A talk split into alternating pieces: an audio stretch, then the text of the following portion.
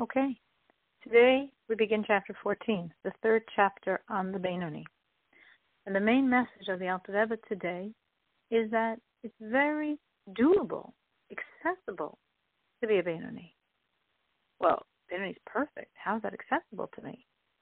Because he's also very human. How is he so human? He desires evil.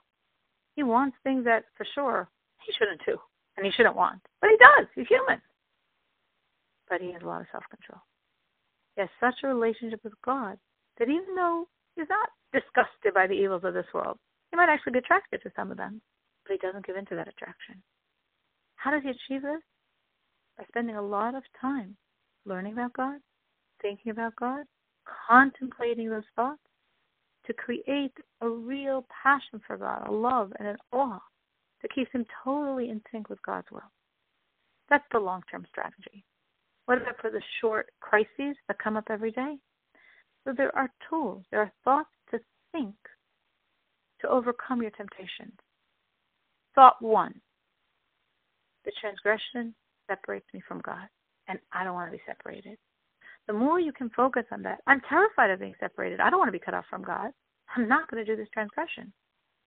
Thought two the commandment connects I want to be connected. I need to be connected. I love God. Every Jew loves God. If I love God, I need to be with Him. If I need to be with Him, I want to do this commandment. And thought three even the lowest of the low will die for God. But I don't want to be a fool like Him. I want to live for God. Keep thinking that thought. I don't want to be a fool. I want to live for God. I don't just need to die for God. I need to live for God. And this will motivate you. It will get you to do what you need to do. Now, will this change your inner world that you'll hate evil and despise it and not be attracted to it? No, it won't. Because the only way you could have such a despising disgust of evil is if you have such intense love of God. Because the more intense is your love of God, the more intense is your disgust with evil.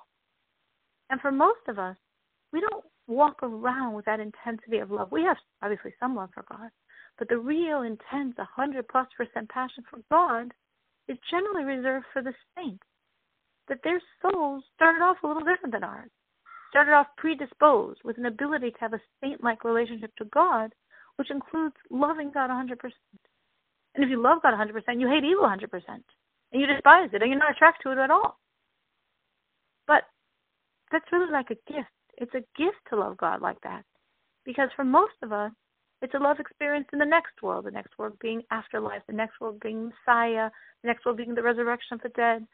All those realities, we will feel the enormity of our love for God. And it's bliss, it's pleasure, it's a reward. But in this world, we're working. And we don't feel that intensity of love. And therefore, we don't have that intensity of disgust, of evil. And therefore, we are attracted to the things of this world. But we can control ourselves because we have enough of a commitment and enough of a relationship to God to want to always be in sync completely, absolutely with Him.